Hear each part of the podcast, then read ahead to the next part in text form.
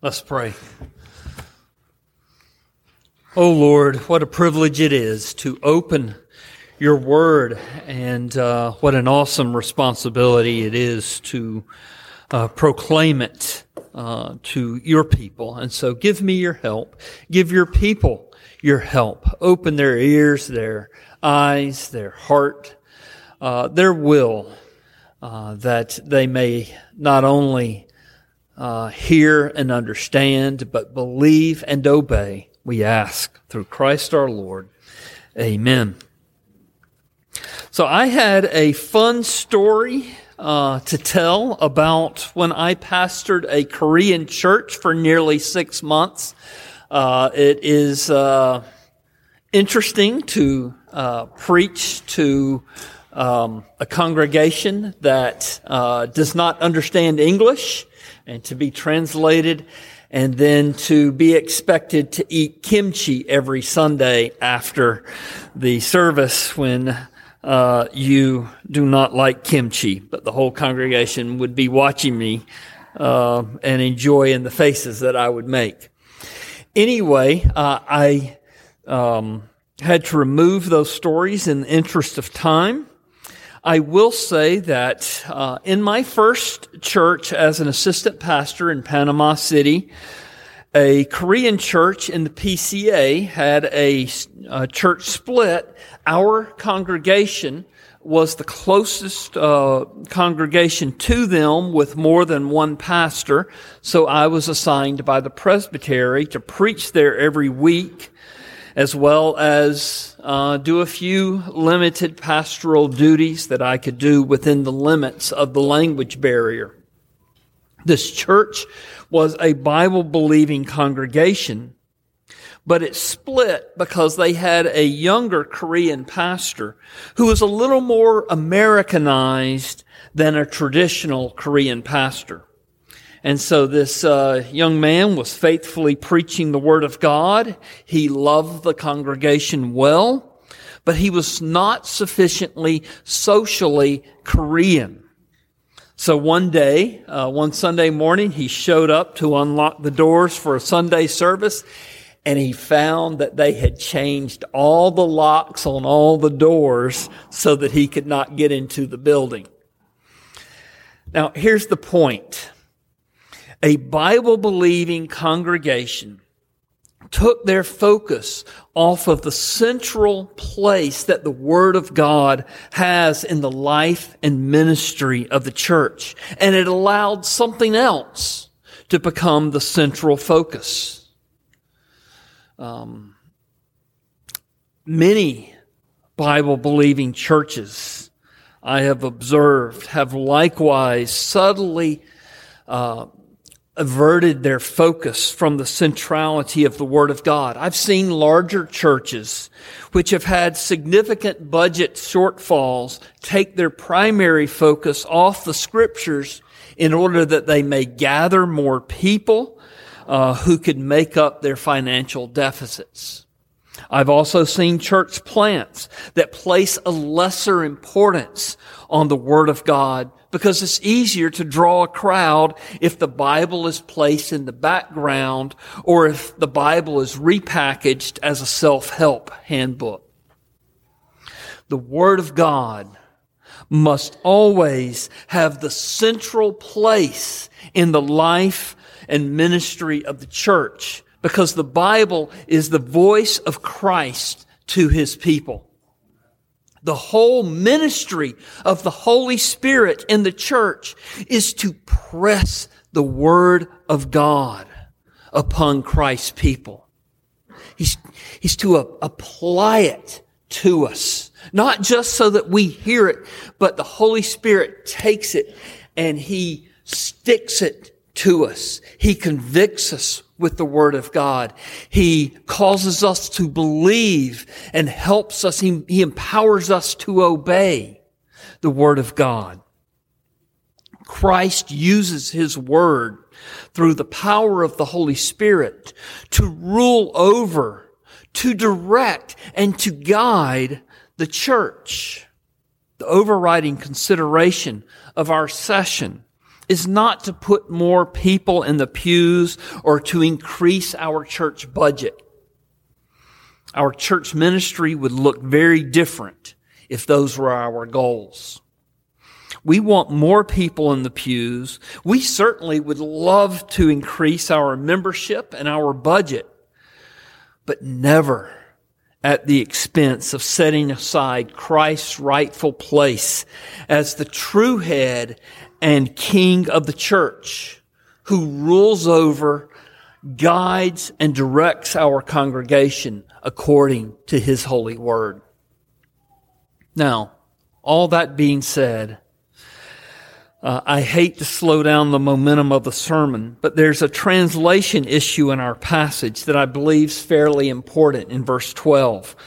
So, verse 12 uh, reads, uh, I'll start with verse 11. And he gave the apostles, the prophets, the evangelists, and the, my, my, um, 2001 edition of the ESV says pastors and teachers. I think a, an updated version of uh, the ESV your, that maybe is in the pews says shepherds and teachers. Um, to equip the saints for the work of ministry, to build, uh, for the building up of the body of Christ. So in verse 12, the issue comes up because in the Koine Greek or the common Greek in which the New Testament was written, there were no commas. So the context determines where the commas are to be placed when we translate the Greek into English.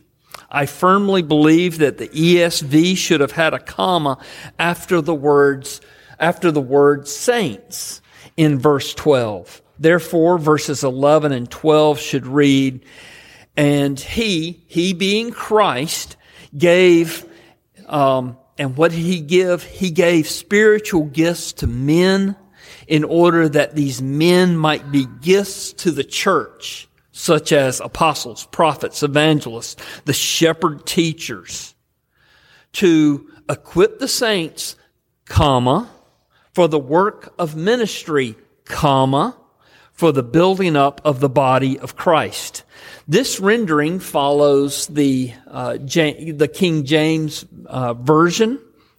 Uh, I agree with this rendering, this translation, or this comma placement. It means that the gifted ones mentioned in verse 11, the apostles, prophets, evangelists, shepherd teachers, have a threefold work. And that threefold work is equipping the saints, carrying out the work of the ministry and building up the body of Christ. This threefold work centers on the ministry of the word. Now, on a side note, I understand the ESV's rendering and, uh, and, and recognize it has some merit because of uh, the pros and the eis and the eis, the way that they are coordinated. I know we have a handful of people who read Greek and will probably go home this afternoon and look at their uh, Greek and translate it out and, and call me with questions. Well, what about the pros and the eis and the eis and how they are coordinated? So I just want to um, assure you that uh, I am aware of that issue. Um, but for other reasons, uh, I'm not persuaded that it's correct. Um, I try and keep my exegetical work out of the sermons, um, but I'm making an exception this morning. I would not mention this issue except that the majority of churches follow a completely different rendering of verse 12, and it takes, uh, frankly, Christ's church right off the rails because of this misunderstanding in verse 12. So listen to the New International Version uh, translation of verse 12. I'll, I'll start with verse 11. So Christ himself gave the apostles, the prophets, the evangelists, the pastors and teachers to equip his people for works of service, comma, so that the body of Christ may be built up. The, According to the NIV, the gift of the, or the job of the gifted ones in verse 11 is to equip you, the congregation, God's people to do works of service. And in that way, then the body of Christ is built up. In other words, get everybody exercising their faith um, through service in the church, and that exercise and activity uh, will make the strong the church stronger.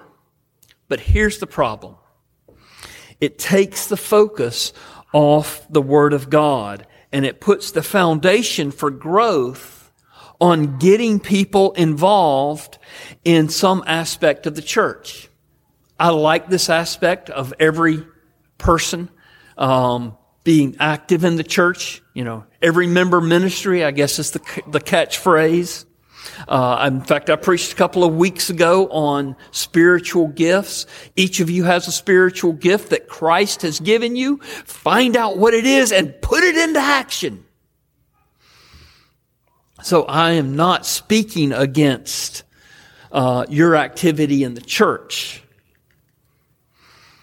Um, but what I have noticed is in many churches, fellowship and activity has become more important than Bible intake and Bible study. Everybody is too busy to listen intently to the word of Christ, their Savior. And the upshot is the Word of God is less critical to the life and ministry of the church. Now, you may be thinking that I'm straining at gnats at this point, but I'd ask you to look at the current state of the church in America and the unfamiliarity that many Christians have with some of the most basic teachings of the Bible. The scriptures, the very word of Christ is not the central focus of many churches. And this fact undermines the foundational strength of the body of Christ in our nation. By keeping the Word of God central, has several advantages. Not only advantages, but uh, but um, results that Christ says should be happening in the church. And so we'll look at some of these. By keeping the Word of God central, it builds real and deep unity of the faith in the congregation. Look at verse 13. Verse 13, until we all attain unity of the faith. Sinclair Ferguson says, as God's people are together exposed to the same sanctifying truth on a regular and intensive basis, our minds and our thinking, our wills and desires are recalibrated to the mind and will of God. And so it's not just one individual studying the scripture on their own, but you all, uh, hopefully, and it's my goal for you to hear the sanctifying word of truth, the scriptures, the word of Christ together, so that our minds together are shaped and formed, or to use uh, Sinclair Ferguson's uh, word, recalibrated together, so that as um, Paul says, until we all attain to the unity of the faith the unity of purpose and activity must be grounded in the unity of truth that is found in God's Word. The centrality of the Word of God is paramount. Secondly, by keeping the Word of God central, it encourages our congregation wide knowledge of the Son of God. We grow in Christ as we get to know Him. Look at verse 13 again. Until we all attain to the unity of the faith and of the knowledge of the Son of God. We get to know Christ better by listening to Him. And we all grow as we together get to know Christ better because our souls are expanded. Going back to uh, the end of chapter three, the Holy Spirit expands our souls so that we can know Christ better, so that we can love Him more, so that we are more willing to look outside our own interest, put the interest of, of others above ourselves so that we can love them for Christ rather than selfishly loving ourselves. And the Holy Spirit promises to expand our souls so that we can know and love Christ more.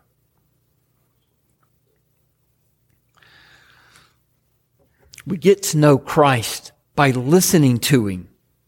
Now, let me uh, use a little illustration. If I say, if I uh, say to Mandy, "Come sit beside me. Come sit real close beside me so that we can grow closer together while, while I watch the Bulldogs on Saturday afternoon. But don't talk to me or distract me. Can you imagine the kind of look that I'd get?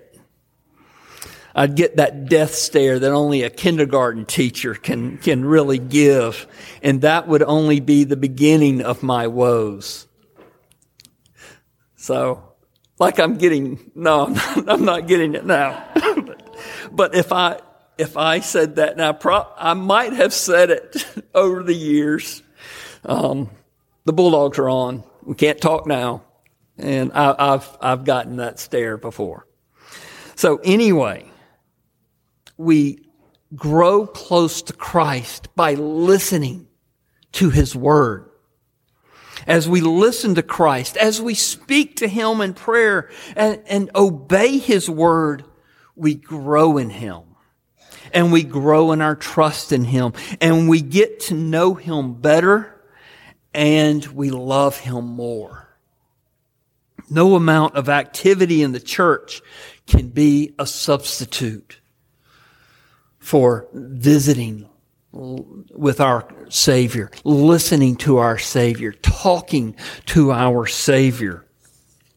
And then thirdly, by keeping the Word of God central, it encourages our spiritual maturity. The manhood that we are to grow into is likeness to Christ. He's the perfect man. He is God and man forever. And so look again at verse 13 a third time. Until we all attain to the unity of the faith and of the knowledge of the Son of God and to mature manhood, to the measure of the stature of the fullness of Christ. Do you want to attain to the measure of the stature of the fullness of Christ? Then spend time in His Word Spend time with God's people studying His Word. Come to Sunday school. Come to Wednesday evening. Come to Sunday evening services. Get involved in a Bible study. We have several for men and for women. In our small groups, we have Bible study for men and women together. And then fourthly, by keeping the Word of God central, it encourages our stability as Christians. We won't be tossed here and there by every uh, false doctrine, by the world's craziness, or by satanically deceitful schemes. Look at verse 14 so that we may no longer be children tossed to and fro by the waves and carried about by every wind of doctrine, by human cunning, by craftiness in deceitful schemes. We need stability as Christians. We are living in very turbulent times. I'm sure you've noticed, and it's only going to get worse.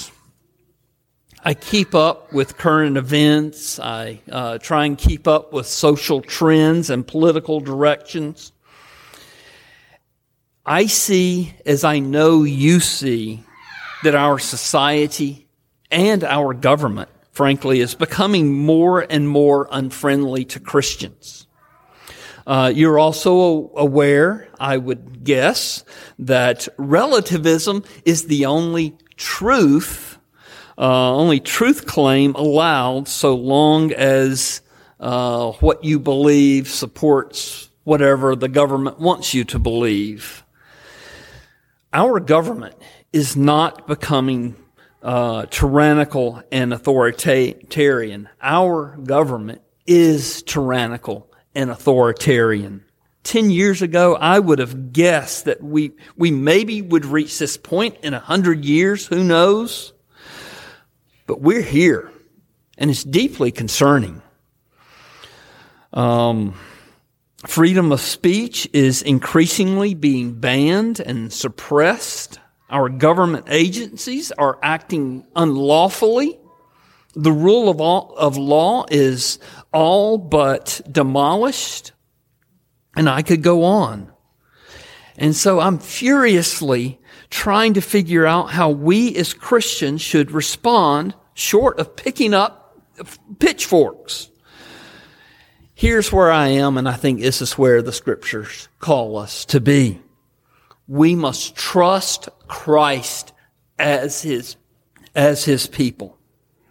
We must double down in our faithfulness to him. That's the first uh, order of business. Whatever we do afterwards, I'm still trying to figure things out. I'm reading history. I'm reading theology. I'm reading Christians on on um, how to respond in a to a tyrannical government, and uh, I'm sure our session will be talking more about it.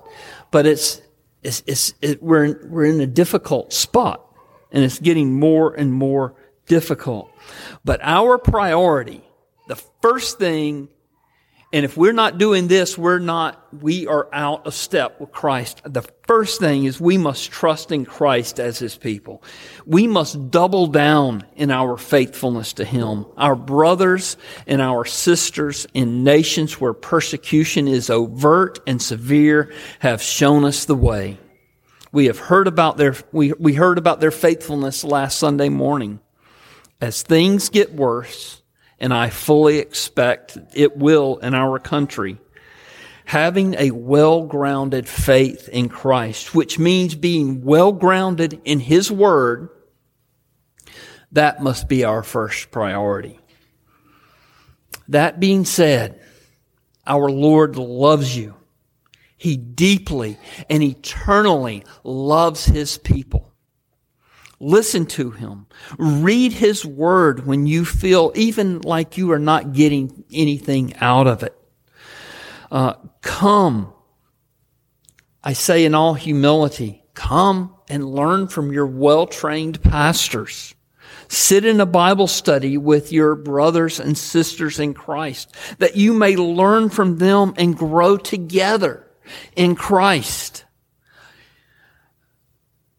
Christ has given our congregation pastors, elders, others in the congregation who are equipped and trained uh, in the Word of God. Uh, God has has given us uh, Christian books, um, blogs, and whatever else is is out there that uh, that people make use of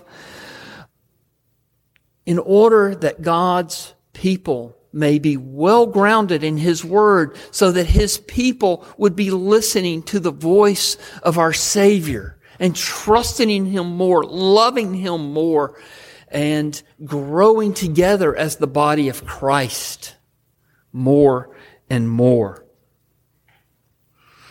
Additionally, as I've said over and over, this sermon. Speak to Christ regularly. Open your soul to Him that you may confess your weaknesses and confess your fears and confess your sins to Him. He has forgiven you of all your sins by His death and His resurrection in your behalf. Don't hide from Him. Don't think that He is angry with you and won't receive you when you come to Him in prayer. Even though you are a sinner, come boldly to Him. Because the scripture promises that instead of being repelled, He will eagerly welcome you as we pray together. Oh Lord, I do pray that you would help us to be Bible people, to persevere in your word when there are so many temptations, so many distractions that would take our focus off of the precious word of Jesus Christ to his people. Lord, I ask that you help us to stand firm by growing more and more deeply in your word, to wrestle, fight, and sweat over your word, to take every opportunity to know our Savior better. Lord, I ask that you um, shepherd and keep us. Help us to keep our eyes fixed on Jesus because we know that his gaze is fixed upon us for the joy set before him. Even us, he suffered the shame and the scorn of the cross for us.